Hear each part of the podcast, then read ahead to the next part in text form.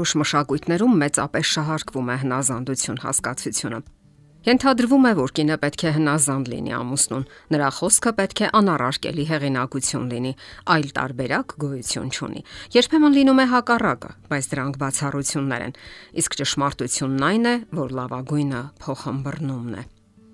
Ասենք որ այս հարցն իսկապես արժանի է, որ երիտասարդները քննարկեն իրենց հարաբերությունների հենց սկզբում։ Պարզեն ինչ է նշանակում հնազանդություն եւ ինչ փոխհմբռնում։ Շատ սխալ եւ նույնիսկ անհեթեթ պատկերացումներ են ձևավորվել կանացի հնազանդության վերաբերյալ։ Գուցե դրանք սկիզբ են առնում հին ազգային ավանդական հայրիշխանական պատկերացումներից։ Ոմանք էլ հենվում են Աստվածաշնչյան որոշ հատվածների սխալ համատեքստից կտրված մեկնաբանությունների վրա։ Որոշ պատկեր պատկերացումներ պարզապես ցածրացնում են մարդկային արժանապատվությունը եւ հնարավորություն չեն տալիս կողմերից մեկին, որը սովորաբար լինում է կինը, զարգացնելու իր հնարավորությունները եւ լիարժեք դրսեւորելու իրեն թե ընտանեկան եւ թե հասարակական կյանքում։ Փոխհմբռնումը ընտանեկան խաղաղության անհրաժեշտ պայմաններից մեկն է, իսկ եթե խոսում ենք հնազանդությունից, շատերը նույնիսկ խուսափում են այս արտահայտությունից եւ երևույթից, մտածելով, որ դրա մեջ ինչ որ նվաստացուցիչ եւ իրենց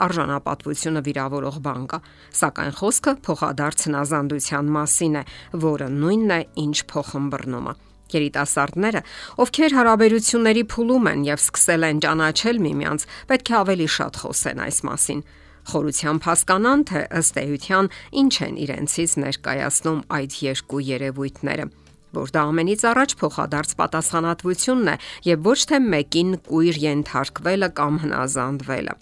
Ինչպես նաև դա նշանակում է պարտավորվածություն եւ խիղճ ներման հոգի, դիմացինի աշխարհը ներթափանցելու ունակություն եւ ի վերջո փոխադարձ փոխհմբռնում։ Բնավորության այս որակը հետագայում շատ է կարևորվելու հատկապես ամուսնական հարաբերություններում։ Ահա թե ինչու միմյանց հետ լրջորեն շփվող երիտասարդներն իրենց ազատ ժամանակը պետք է անցկасնեն այս օրինակ քննարկումների վրա, այլ ոչ թե турք տան շփման ֆիզիկական կողմին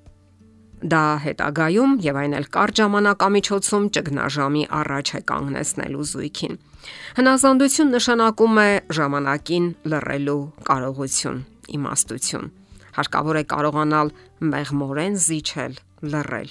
սթափ եւ իրատեսական դիրքորոշում դրսեւորել վեճերի ու տարաձայնությունների ժամանակ։ Իսկ սա երբեք չի նշանակում անմռունչ լռություն եւ դիմացինին լիակատար ազատություն տալու հնարավորություն։ Սա ավելի շուտ նշանակում է փոխադարձ շփում մտքերի ու գաղափարների շուրջ, սեփական կարծիքը ազատորեն արտահայտելու հնարավորություն եւ ցանկացած որոշում ընդունելիս դիմացինի կարծիքն անպայման հաշվի առնելու պարտավորություն։ Ամուսնական հարաբերությունները բարդ եւ միևնույն ժամանակ խորթավոր ու հետաքրքիր ոլորտ են։ Այստեղ դրսևորվում է մարդու զարգացման աստիճանը,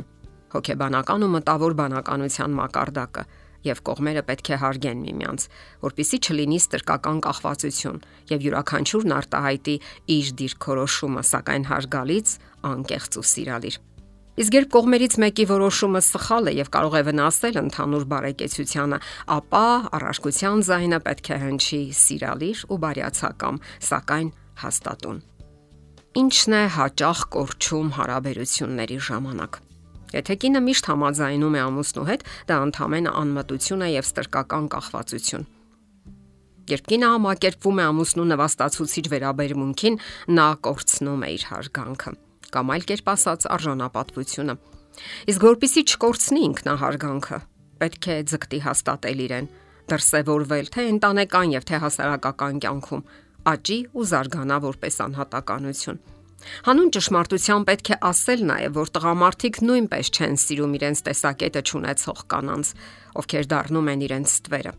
Կողմերից յուրաքանչյուրը քննարկումների ժամանակ պետք է ունենա իր ուրույն դիրքորոշումը, Եթե անգամ կողմերից մեկը միանգամայն ճիշտ է, ապա մյուսը կարող է ոչ միայն քաջալերել, այլև օգնել մանրամասների մեջ արտահայտել իր կարծիքը, փորձելով լրացնել այն, ինչը բաց է թողնվել երկու ստեկ քննարկումների ժամանակ։ Հնարավոր են այնպիսի իրավիճակներ, երբ կողմերից մեկը հնազանդվում է վախից ելնելով, հակառակ սեփական կամքին։ Սա արդեն հեռու է իրատեսական հնազանդությունից։ Այն ավելի շուտ վախ է, Իսկ նման վախերը, վիրավորանքները եւ նյարդայնությունը կուտակվելով մի օր կարող են դրսևորվել ուժեղ ընդդիմության եւ փոթորկաբեր ամպրոպի տեսքով։ փոխադարձ հնազանդություն եւ փոխհմբռնում։ Սա է առողջ ստեղծագործական կյանքով ապրելու միակ հնարավորությունը եւ ամուսնական կյանքը հետաքրքիր արկածի վերածելու միակ ելքը։ Զրկել կողմերից մեկին ազատ դրսևորվելու հնարավորությունից նշանակում է աղքատացնել ընտանիքի ստեղծագործական ներուժը, եւ այն մի օր գորշ ու անհետաքրքիր առօրյայի կվերածվի։ Փոխադարձ հնազանդությունը ստեղծում է դրական ու բարյացակամ սիրալիր մթնոլորտ, ինչը նպաստում է երեխաների առողջ զարգացմանը։ Հենց ընտանեկան միջավայրում է, որ դրսևորվում է մարդու տաղանդների բացահայտման, ստեղծագործաբար ապրելու ունակությունը։ Իսկ դա ինքնակատարելագործման ճանապարհ է։ Մտածեք այս մասին արդեն այն ժամանակ, երբ շփվում եք, երբ նոր միայն ճշտում եք փոխադարձ դիրքորոշումներն ու տեսակետները, երբ պատրաստ եք փողզիչումների, իսկ դա լավագույն տարբերակն է։ Այլ ընտրանք գոյություն չունի։ Եթերում է ճանապարհ երկուսով հաղորդաշարը։ Ձեզ հետ է Գեղեցիկ Մարտիրոսյանը։ Հարցերի եւ առաջարկությունների համար զանգահարել 033 87 87 87 հեռախոսահամարով։